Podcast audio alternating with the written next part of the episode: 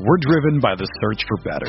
But when it comes to hiring, the best way to search for a candidate isn't to search at all. Don't search, match with Indeed. Indeed is your matching and hiring platform with over 350 million global monthly visitors, according to Indeed data, and a matching engine that helps you find quality candidates fast. Ditch the busy work. Use Indeed for scheduling, screening, and messaging so you can connect with candidates faster. Leveraging over 140 million qualifications and preferences every day, Indeed's matching engine is constantly learning from your preferences, so the more you use Indeed, the better it gets. Join more than 3.5 million businesses worldwide that use Indeed to hire great talent fast. And listeners of this show will get a $75 sponsored job credit to get your jobs more visibility at Indeed.com slash BlueWire. Just go to Indeed.com slash BlueWire right now and support our show by saying that you heard about Indeed on this podcast. That's Indeed.com slash BlueWire. Terms and conditions apply. Need to hire? You need Indeed. This podcast episode is brought to you by Coors Light.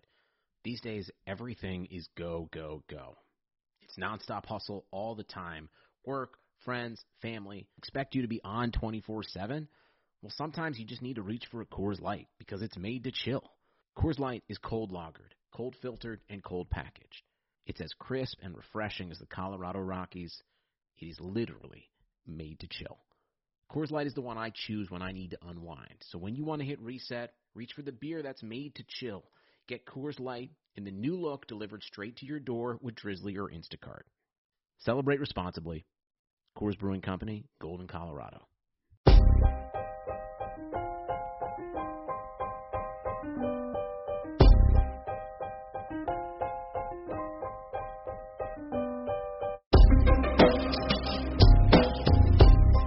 This is the High Stakes Lowdown, a RotoViz podcast brought to you by the Fantasy Football Players Championship.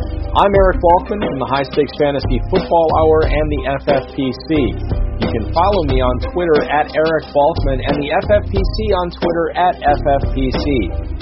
Today I'm speaking with Jeff Howell, a nine-time league winner in the FFPC main event and the Football Guys Players Championship. His career winnings in the FFPC total more than $30,000. You can follow him on Twitter at Jeff Howell. In this episode, we discuss a potential Derrius Guice breakout, the best Tampa pass catcher draft value, what mistakes high stakes drafters are making this season so far, and much more. Before we get into the show, I want to remind everyone that you can get a listeners only 30% discount to a RotoViz NFL pass through the NFL podcast homepage, rotoviz.com slash podcast. Your subscription gives you unlimited access to all of the RotoViz content and tools, and it supports the podcast channel. With currently no NBA, NHL, or MLB, you might think there's nothing to bet on. Well, you'd be wrong. Our exclusive partner, BetOnline, still has hundreds of events, games, and props to wager on. From their online casinos to poker and blackjack, they're bringing Vegas to you. Missing the NFL? No problem. BetOnline has live daily Madden NFL 20 simulations you can bet on. Can still bet on Survivor, Big Brother, American Idol, stock prices, and even the Nathan's Hot Dog Eating Contest.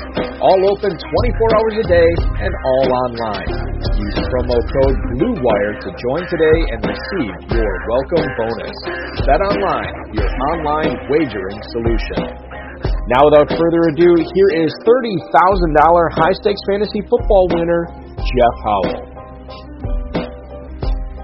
The first episode of June of the RotoViz High Stakes Lowdown, and we are pleased to bring you a longtime high stakes fantasy football player, a guy who's won multiple league championships in the uh, the Football Guys Players Championship as well as FFPC leagues as well.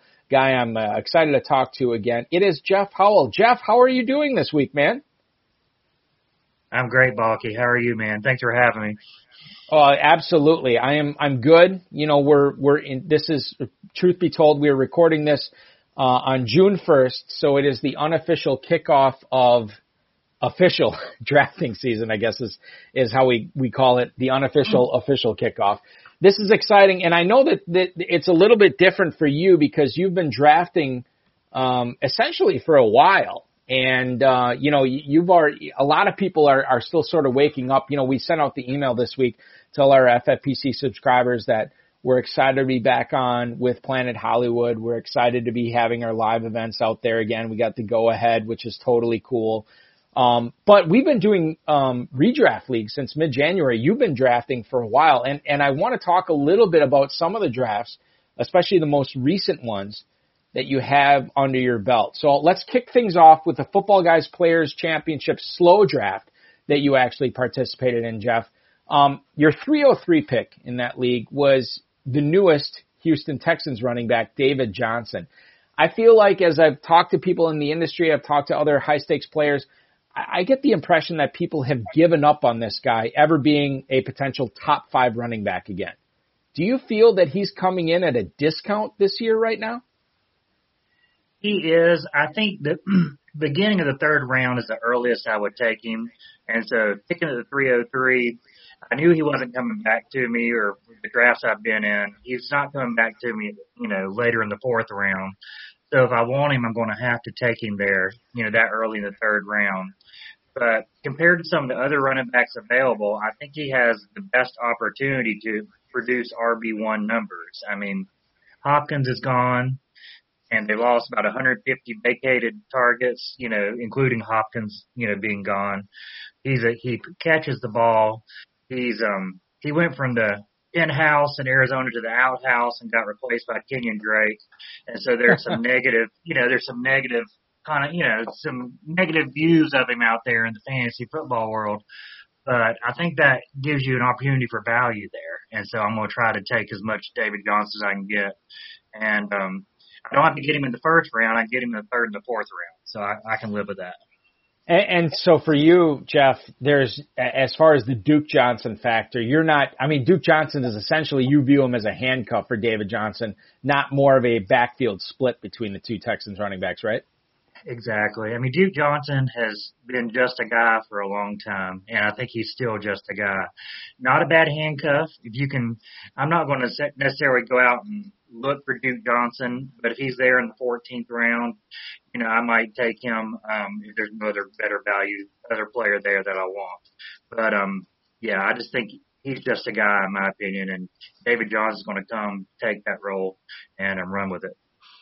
All right, so I have not looked over all of your drafts this year. I looked over a bunch of them, and I want to talk about a guy from Washington that you know I don't want to say he's a polarizing figure. I just, I, you know, the more I look at the Redskins running backs between Guice and Peterson and, and Bryce Love and everybody they got there, I just feel like it's a lot of people are viewing it as a dart throw.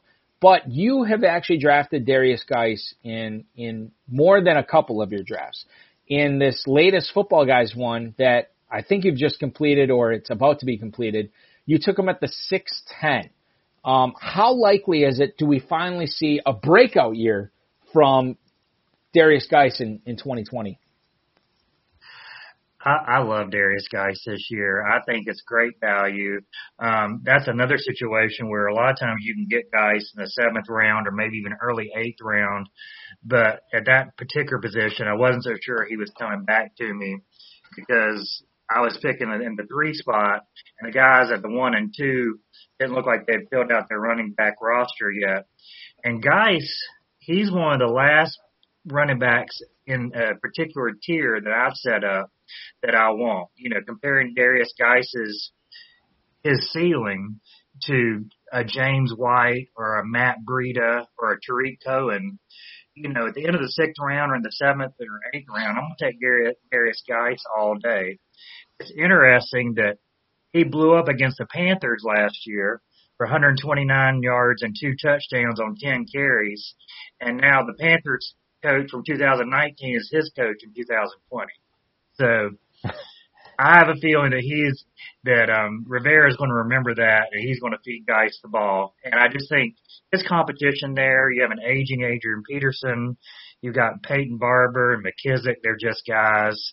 You have a rookie in Gibson who they may use in another role, but um I think they're going to feed um Guice the rock and try to keep that defense off the field.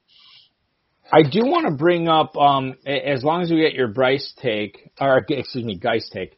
Um, Breida, Matt Breida, guy that you had mentioned, who's actually in um, in a, in Football Guys Players Championships, as you alluded to. He's actually going right now about a round behind Derrius Guice. Matt Breida is a guy that I feel a lot of people are not talking about after he got traded to Miami and and basically has to contend with with Jordan Howard and, and some younger players there.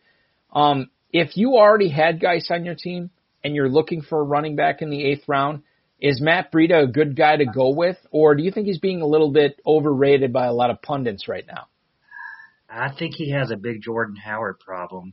You know, I'm, I'm not saying that Jordan Howard is, um, you know, is an RB one or anything crazy like that, but you know, Breida may be a third down back at best. There, I just, I'm, I'm not a, I'm not on the Breida bandwagon, so to speak. So, I mean, if he falls down to the ninth or tenth round, maybe there's value there, and I'll take him. But I'm not going to look to take him probably in the sixth, seventh round where he's going lately. Curiously, as long as we're talking about Dolphins, this is something that I've talked about for months now. Are you team DeVante Parker this year for Dolphins receivers, or do you think the value lies in Preston Williams? Which, and, and I'll tell you this right now, as far as Football Guys Players Championship um, ADP goes, uh, over the last week, as um, as this is early June now, DeVante Parker going off at the uh, 602 Preston Williams not going until the 11-12 as the 51st receiver on average going off the board. You like Parker or Williams better at those prices? I'm still taking Parker there because even though Parker's going in the six, it's normally middle to late six, and so he's competing against um, AJ Green, Jarvis Landry, Tyler Boyd. You know, I like Parker over all of those guys, and so you know, if Parker were like in the third or fourth round, then obviously Preston Williams is going to give you the value. But Parker's just got too much talent, and he finally showed out last year. And Preston Williams has a bit of an injury concern. I'm going to take um DeVante Parker, even though it's the sixth round there. All right, so let's get back to running backs here, and I want to specifically talk about this uh, this latest football guys draft you did. Eight ten, uh, you were on the clock. You took Marlon Mack, um, and, and this leads into more of a philosophical question of you know, the truncated or quote unquote weird off season we're going to have here for the NFL and how it's going to affect rookies. Jonathan Taylor, obviously, a lot of people really love. They're drafting him fairly high, but Marlon Mack at the 810. Does this shortened off season make Marlon Mack the right Colts running back to take based strictly on value? So I don't necessarily buy into the shortened season rookie running backs or wide receivers are, you know, are not going to be able to ball out because the short, you know, the lack of the mini training camps or the rookie training camps. Um, I just think in this particular situation, I, I take each situation, each team on its own merits. And this particular situation, you have Marlon Mack in a contract year. Um, the coach has already said it's a 1A, 1B situation. And I think if I can get the one the one B, if you want to call him that, in the late eighth round, the ninth round, and sometimes even see him go in the tenth round, compared to the one A quote unquote Jonathan Taylor, the rookie who's going in the second round. Well, I'm going to take that late value for Marlon Mack every day. Marlon Mack, by the way, for anybody interested, going on average. Now Jeff got him at the 810 in this football guys draft. Uh, on average, he's going at the 805 as running back 36. By comparison, if you want to talk about, um, you know, the, the, the other part of that backfield, Jonathan Taylor, the rookie out of Wisconsin, running back 18 on average at the 310. So that's five rounds of difference, um, between Taylor and Mack. And I guess, you know, Jeff, this kind of goes into a, um, a deeper fantasy football conversation with when, when you're talking about draft capital differing that much, sometimes even if you believe that, you know, the early guy, Taylor in this case, is the guy to own, sometimes you gotta let him go and then grab the, the later guy strictly based on value. And sometimes that's the way that, I don't want to say you necessarily win these leagues, but how you are highly competitive and find value late in such high, high highly competitive, high stakes leagues, right? Oh, the margin of error is very slim in these leagues. you know, in your in your in a home in a home draft, you can probably get away with with Jonathan Taylor in the second or the third and not worry about it. But in these leagues, you've got to you've got to squeeze value wherever you can, and and this Indianapolis Colt running back situation is a prime example of that. All right, let's shift over to uh, wide receivers. Still staying in the AFC. Um, the the Jets used an, an early round pick on Denzel Mims out of Baylor this year, guy who actually tumbled down draft boards from uh, what what draftniks thought he would do. Um, but they also signed Breshad Perriman. The Jets did in the offseason, the free agent wide receiver. So who do you want on your fantasy team catching passes from Sam Darnold? Is it Denzel Mims or is it Breshad Perriman? And, and, and just to, to bring the listeners in as, as far as value goes, Denzel Mims, wide receiver 68, at the end of the 16th round in uh, in our mid stakes championship at the FFPC, the football guys, where you're going to win uh, five hundred thousand dollars if you win the whole thing. That's where Mims is going. Breshad Perriman is going on average at the 1406 as wide receiver 62. So whoever you believe in, if you know you are getting a wide receiver one or or a lead wide receiver on an NFL team as late as the 14th round. Which guy are you betting on this year, uh, Jeff? Is it Perriman or is it is it uh, Denzel Mims? You know, in a, in a best ball draft, you take both, right? It's the perfect stack for a best ball draft. But um, in in the in the football guys, you know, FTC leagues and the main event where, you know, you've got to set the lineup. I'm going to lean towards Mims here. I mean, he's he's a stud. There's no doubt about it. I mean, he's a true X receiver six three. He can fly. He can jump. Um, he's just one of those guys, kind of like um, you know a DK Metcalf, um, where he could break out. And so if you want him, you know, if you get him in the 14th, 13th round, you know, he's the guy I want. We've seen what Perriman is, and he certainly had a great end to his season in Tampa Bay. You know, he balled out last year. Um, he's not really, not necessarily a wrong choice here. I think it's just a personal preference, and I'm to lean towards Mims in, in this scenario. You know, the thing is, it's like, and, and you can comment on this too, Jeff, is, is, um, I, I feel like you have to lean towards upside that late in the draft, and, and upside's a bad word. Um, lean towards ceiling, league winner. And we know that Perriman has come on the last two years in the NFL, uh, to, to really help fantasy owners out but the first half of the season, non-existent. Denzel Mims, we don't know. He is the quintessential mystery box. He could be a guy that balls out all season.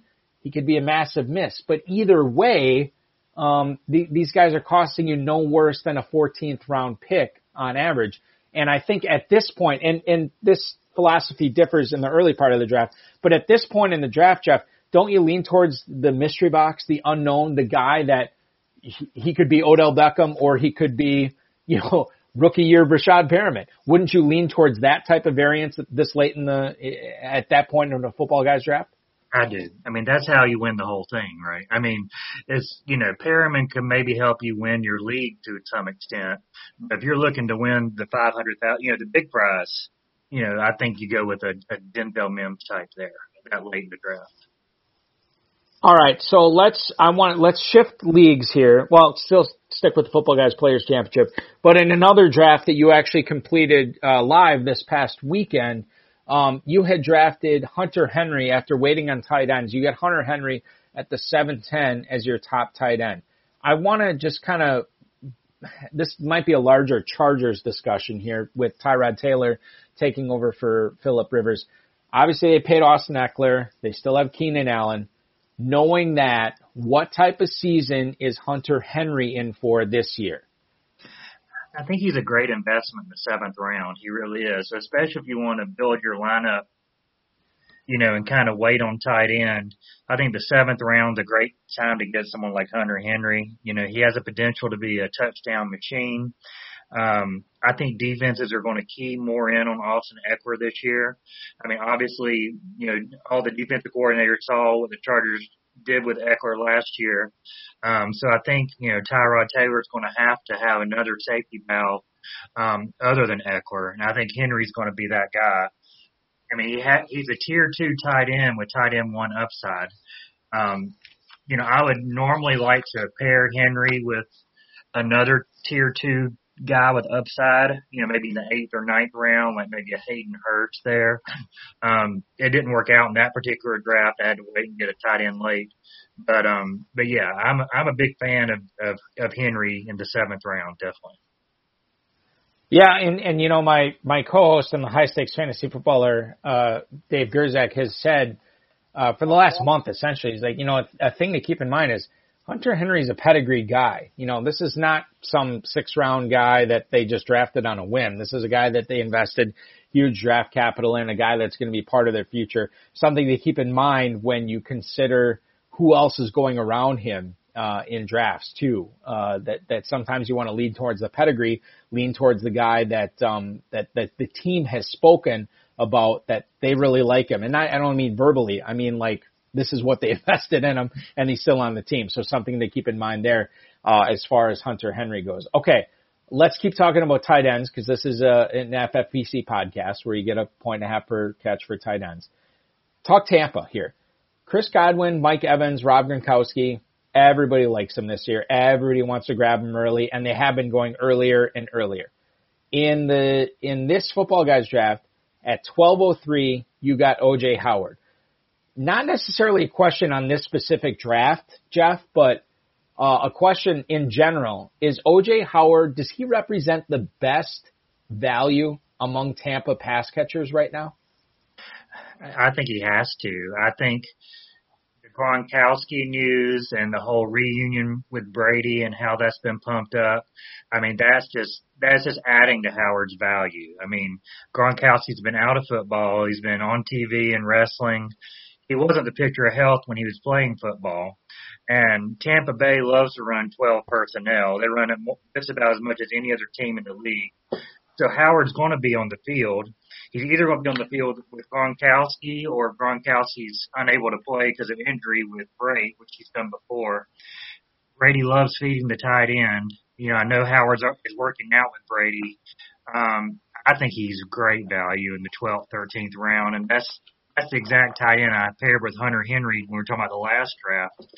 You know, he he has he has league winning upside to me, and that that might be a bit of an oversimplification of it, but he is someone that I would look. That's that's the perfect example of a late round flyer that could pay huge dividends. Yeah, I mean, I, you know, it's fine to get the right players on your team, um, and that's cool. But sometimes the right players cost the most. And um, you know, you, we kind of alluded to this earlier. Um, it, when you know, well, how do you win leagues? You know, you win leagues late in the draft, and um, or or in the middle parts of the draft. And OJ Howard could be that type of player, especially in a tight end premium league this year. You know, everybody's been talking about, and I've got this question a lot.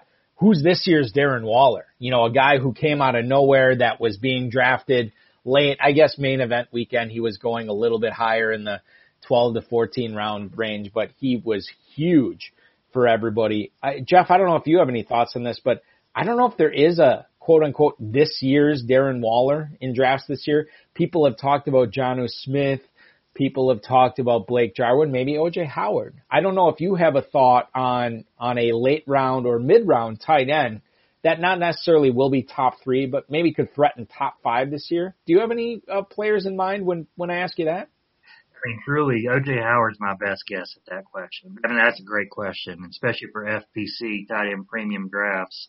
But you compare who else is going around Howard, like Ebron, Jack Doyle, uh, Irv Smith, Gerald Everett. I mean, OJ Howard compared to all of them. I mean, his metrics, his talent, his opportunity.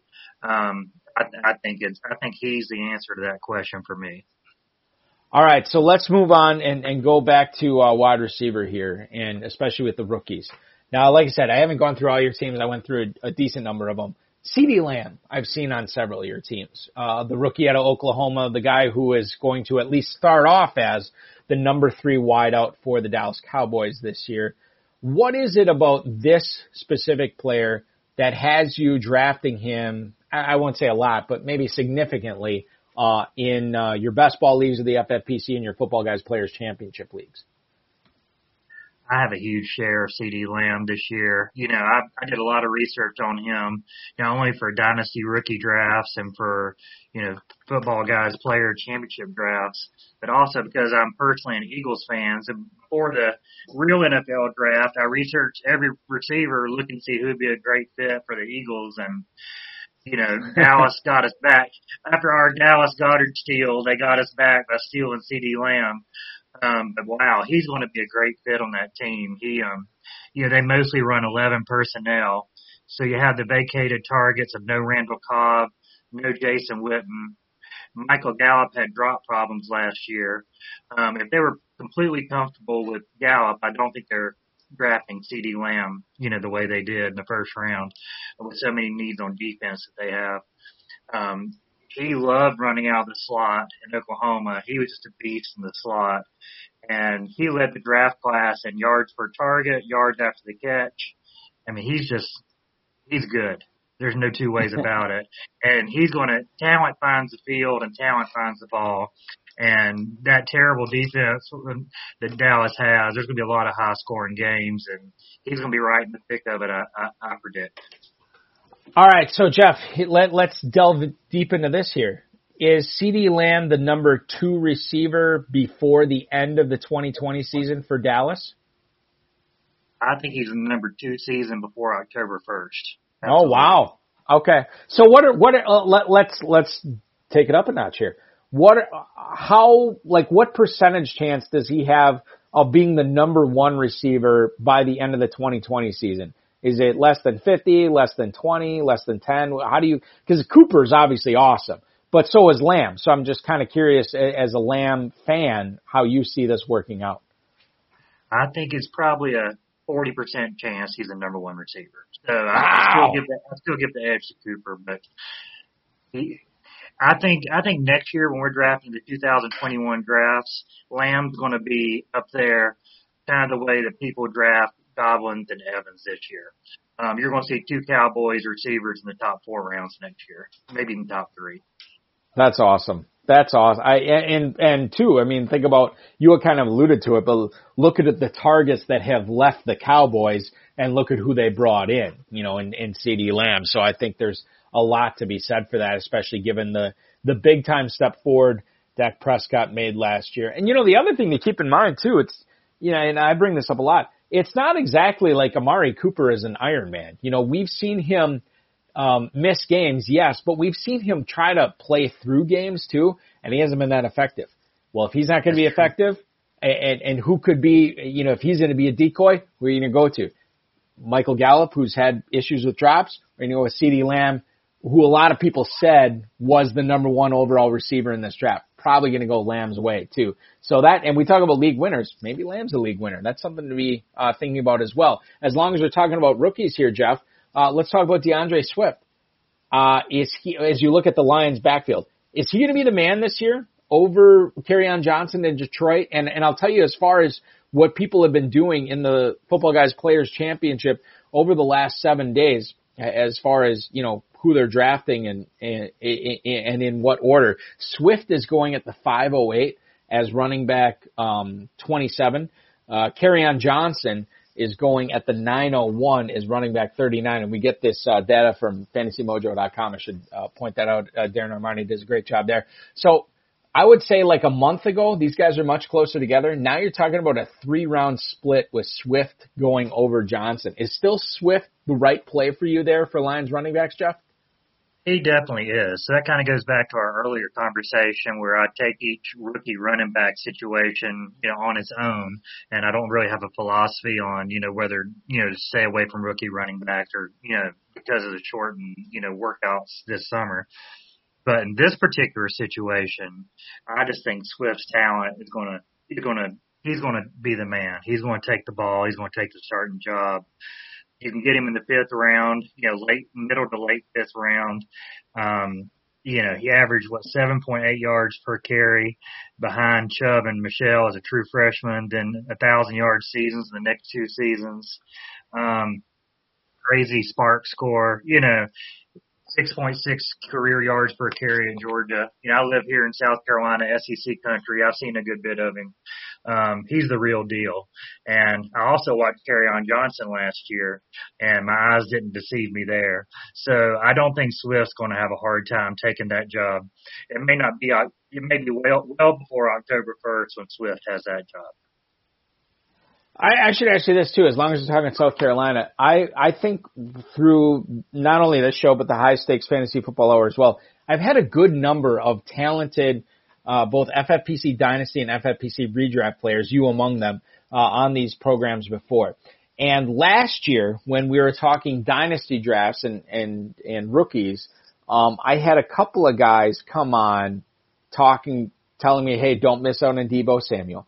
Deebo Samuel is going to be a great pick. Don't miss out on him. We watched him play. He's going to be great. Make sure you grab him. And I did in a few leagues, and I'm happy about it. So this year, talking to those same South Carolina guys, Jeff, the the I, I said, well, what about Bryan Edwards? You know, tell me about Bryan Edwards.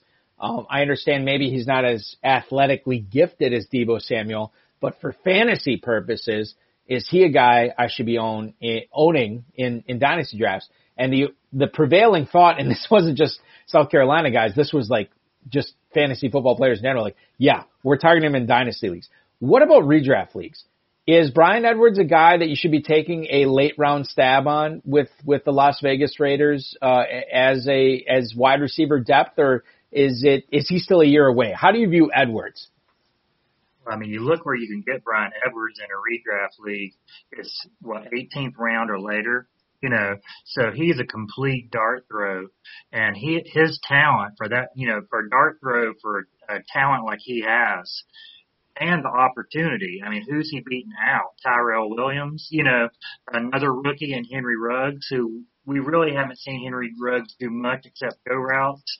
Um, I mean, there could be a whole lot of targets there for Edwards along with his, um, his, um, you know, the Clemson, you know, Hunter Renfrow there. So you got a Gamecock and a Clemson Tiger, you know, kind of competing for targets there. But, um, you know, Edwards is a whole lot more talented than Hunter Renfrow.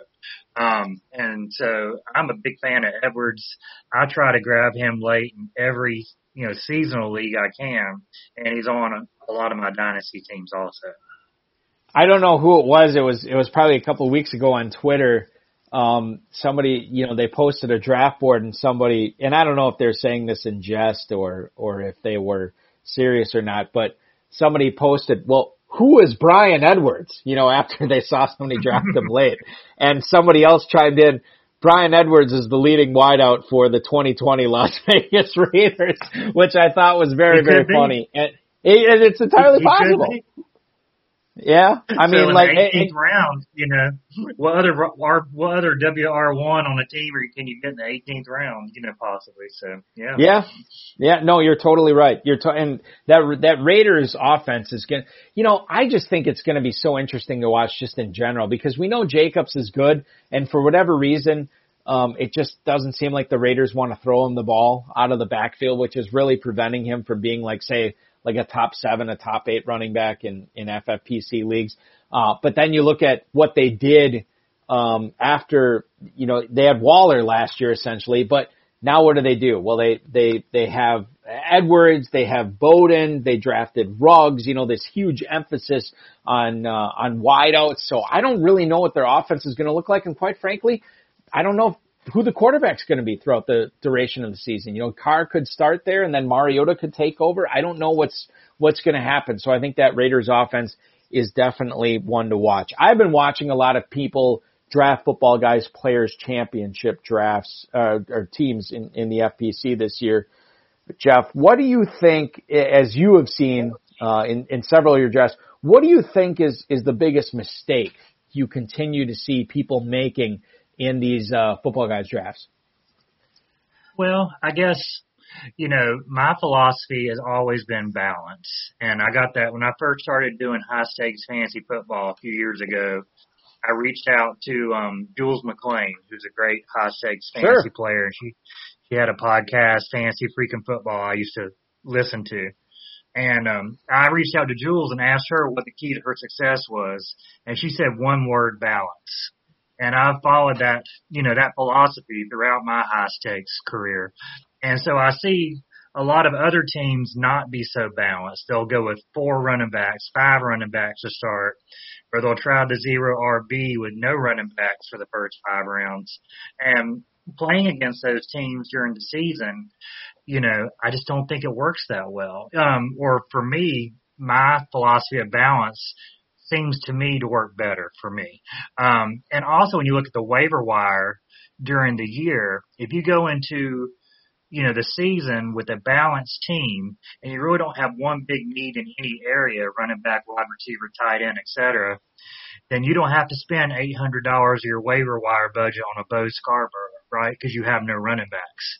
You can literally, you know, spend the right amount of free agent dollars on needs that come up or talent, not even needs. You can go after your wants with your free agent budget and not worry about running back or wide receiver or some other part of your team suffering. I, I, you know, here's the thing as far as my take on this. You know, I've covered the the FFPC pros versus Joe's drafts over the last I don't even know how many years, more than a half decade, and um, and, and even the, the the redraft leagues like the Genesis, the Revelations, the Apocalypse leagues, where they they simulate the Football Guys Players Championship. We always had the FPC live draft, um, usually the first uh, Friday in August, and, and we see a lot of different scenarios and strategies tried out there. So I have seen people load up on running backs early. I have seen people draft um, three tight ends to start off a draft, which I don't right. recommend. Um, and I've seen the zero RB. And one of the things that I have noticed, um, and this is not a this is not a um, hard and fast rule, but I have noticed over the years, when I look back at the teams that win league championships, the teams that win the overall championships, and, and I look back on how they drafted, oftentimes it is not in ex, a drafting extreme. It is not a team that has loaded up on three running backs in their first three or four picks, or excuse me, uh, three tight ends in their first three or four picks. It is not a team that has drafted four or five running backs to start off. It has not been a team that, um, now I've seen some pretty successful zero RB teams, not that last year necessarily, but um, but I have not seen. I, I guess I feel like the, the successful teams. I look back on their drafts, and there has been a lot of balance. It, it's been, um, you know, two running backs, two receivers, and a tight end in the first five rounds. Um, it's been three running backs, a tight end, and two receivers in the first six rounds. You know, it's not. And and I think with the F, uh, with the FFPC and the Football Guys Players Championship, you have to only start two running backs, two receivers, a tight end, but then you get those two flexes. So it obviously balances out where you don't necessarily need to be this um, unicorn. You don't need to be this outlier. You can draft a balanced team, let the draft come to you, uh, draft a balanced team, navigate the regular season gauntlet, and then by the time you get to the the the three week championship sprint in week 14, you kind of know who your hosses are and you know who you need to uh, to deploy in your starting lineups. And I feel like when you start off a draft so tight end heavy or so running back heavy, so wide receiver heavy, not only does it limit you in your flexibility, it limits you in what the draft dictates to you too, right? It does. It does. And not saying that someone cannot win or win the whole thing right. by going zero RB, but there are so many variables that come into play. You know, you have to hit everything perfectly, right? You've got to get that breakout running back off the waiver wire on your team.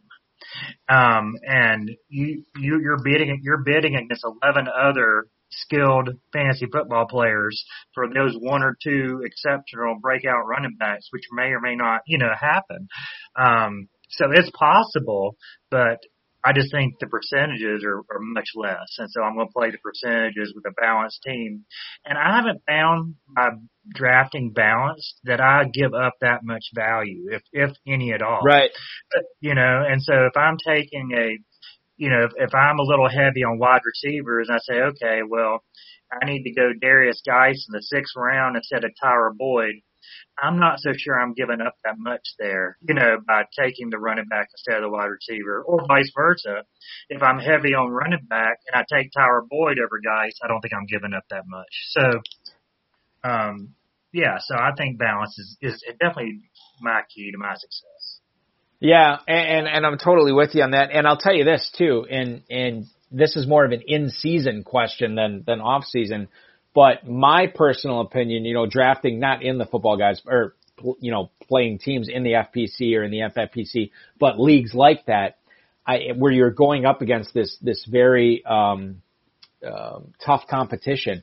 I feel like okay, so so for an example, in my home league, uh, if I was playing there where you have blind bidding, I'm pretty confident I'm going to get who I want. Um, right. because guys aren't going to be bidding enough or they're not going to be aggressive enough or they'll just stop caring or what have you. In, in a league like the FP, FPC or the FFPC main event, that is not the case because you will have guys battling it out, nibbling their fingernails, grinding it out as hard as they can till the very end. And you might, you know, with your thousand dollar bidding budget, you might only get maybe one, two, maybe three significant additions throughout the season. So it puts it puts a huge emphasis on drafting the right players um, and making sure that your opponents aren't able to get these quote unquote freebies throughout the season where they can just pick up a guy and spend 700 bucks on a, on a Chase Edmonds, let's just say, or, or a Ryquell Armstead or, or a guy who all they need is the opportunity. You have enough money left. You can get him. And then all of a sudden your team looks a lot better. You, you can't necessarily count on more than one, maybe two of those guys in the football guys players championship. Has that been your experience? Definitely. I mean, game theory dictates that if I see a contending team who all they need is a running back to put them over the top, and there's a, you know, the, say week, whatever happens, week seven happens, and some, some running back breaks out, or Kenyan Drake gets hurt, which means Chase Edmonds is now ready to take the mantle in Arizona. Even though I might not have a running back need, game theory dictates that I go get that running back and keep it off that other guy's team, right? So, and that's what happens. And so it, then I just bolster maybe the running backs on my team, but more importantly, I keep that, that league winning running back off the team that really, really needs it. So. All right, so Jeff, we have we have gone way over time, and I apologize for that, but I thank you for hanging out with me, and this has been fun, and enlightening. I've learned a lot. One final question before I let you go this week: um, give me a player that has been going on average in the early rounds of Football Guys Players Championship drafts, um, and that that you have been avoiding on purpose, and then a player in the mid rounds, in the later rounds that you have been targeting and been fairly successful in grabbing uh, this year so far. Yeah, so I'm not touching Todd Gurley with a 10 foot pole.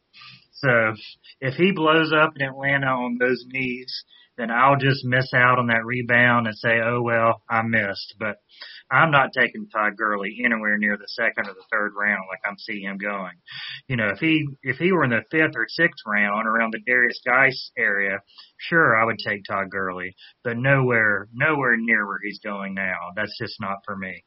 I'm too much risk. And my sleeper is um I'm not even seeing this with um eagle color glasses, but you can't ignore DeSean Jackson, right? I mean, the one game he played in last year, all he did was go for 154 yards and two touchdowns. Um, you can write it off as a revenge game against the Redskins, but hey, even if that's the case, he gets to play them twice in 2020, right? But um, I mean, he is like age, age does not touch DeSean Jackson, much like Tom Cruise. I mean, he is an age defier. Um, he's he's still got speed, and he will st- he's still going to ball if he can stay healthy. He's going to ball, and Carson Wentz can get him the football, and um, you can get him in around the 14th, 15th round. I've seen him climbing up lately, unfortunately, but if you can get DeSean Jackson anywhere near, you know, late late double digit rounds he could be a league winner in in in himself. All right, so a couple of comments here I want to make on on these two picks. So let's talk about the Eagles real quick. For you, Jalen Reagor, not a value. Alshon Jeffery, you're staying away from. If you're drafting an Eagles receiver, is it DeSean Jackson? It is. It is. I mean, Reagor's a he's a late round flyer too. I don't mind. I don't mind Reagor, um, but I prefer DeSean Jackson over Reagor season for this season. Um, but, hmm, Alshon, poor Alshon. I just, I, I, you know, I kind of feel like Alshon like I do about Todd Gurley, a 10 foot pole. I just, he's fallen out of favor. And I mean, I would be surprised if he even is on the Eagles um, for the whole year. Um, he can't stay healthy. Um, you know, there's been some locker room stuff that's gone on with him. I'm not so sure that he's the biggest fan of Carson Wentz. Um, I just, I don't think Alshon Jeffery's going to be on the Eagles for long. And if he's not on the Eagles, I don't know who else would pick him up. And I don't think he's going to score many fantasy points anywhere, unfortunately. And that and that's a double whammy for you. That's Philadelphia and South Carolina, right? That's right. Yeah, that's right. He's a good guy. He's a Gamecock. He's um, yeah. I'm a Tar Heel. You know, my college, but I live oh, in okay, Columbia. all right, okay. Uh, but no, I mean he's a good guy and he does things locally which are great. But um, and he and he made an amazing catch in the first first half of our Super Bowl. I appreciate that. But um, I just can't buy him for fantasy this year. All right, so so Jeff, the last thing I want to I want to wrap this up with tonight. As far as I know, and I talked about this like a week or two ago on on the HSFF hour, um, I to my knowledge, Todd Gurley still has not officially passed a physical uh, with Atlanta, and and this is a guy who's had a lot of knee issues, right? So Right. what I'm waiting for is for you know this COVID, you know, that calms down, people start taking physicals, doing all this stuff, traveling, and and and so on and so forth. And Gurley fails his physical, and then Right. what happens with Atlanta? Everybody's gonna be you know reaching. Oh, I got to get Brian Hill, Brian Hill, Brian Hill, and then what do they do?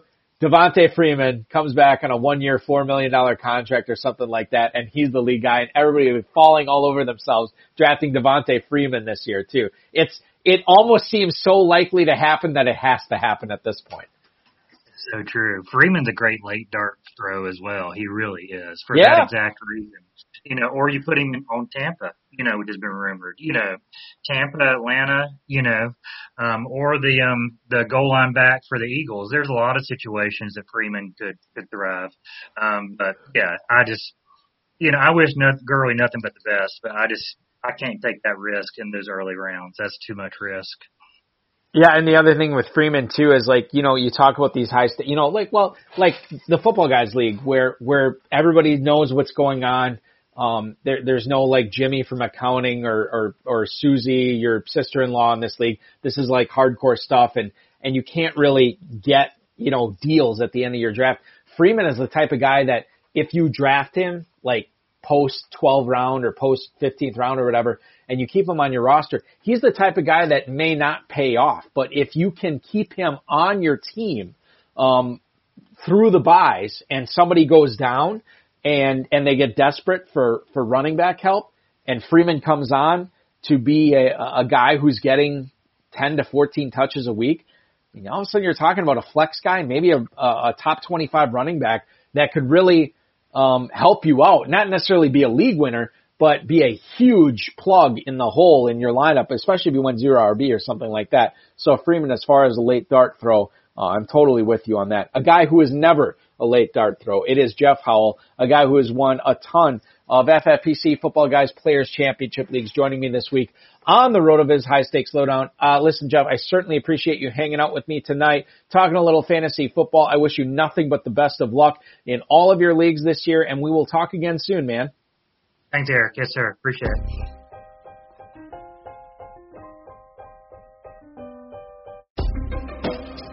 Thank you for listening to the High Stakes Lowdown, a RotoViz podcast brought to you by the Fantasy Football Players Championship. And thanks to Grapes for our theme music.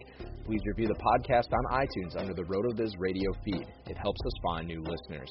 Contact us via email rotovizradio at gmail.com. We'd love to hear what you think. And follow us on Twitter at RotoVizRadio. And remember, you can always support the show by subscribing to RotoViz at a 30% discount through the NFL podcast homepage, rotoviz.com slash podcast.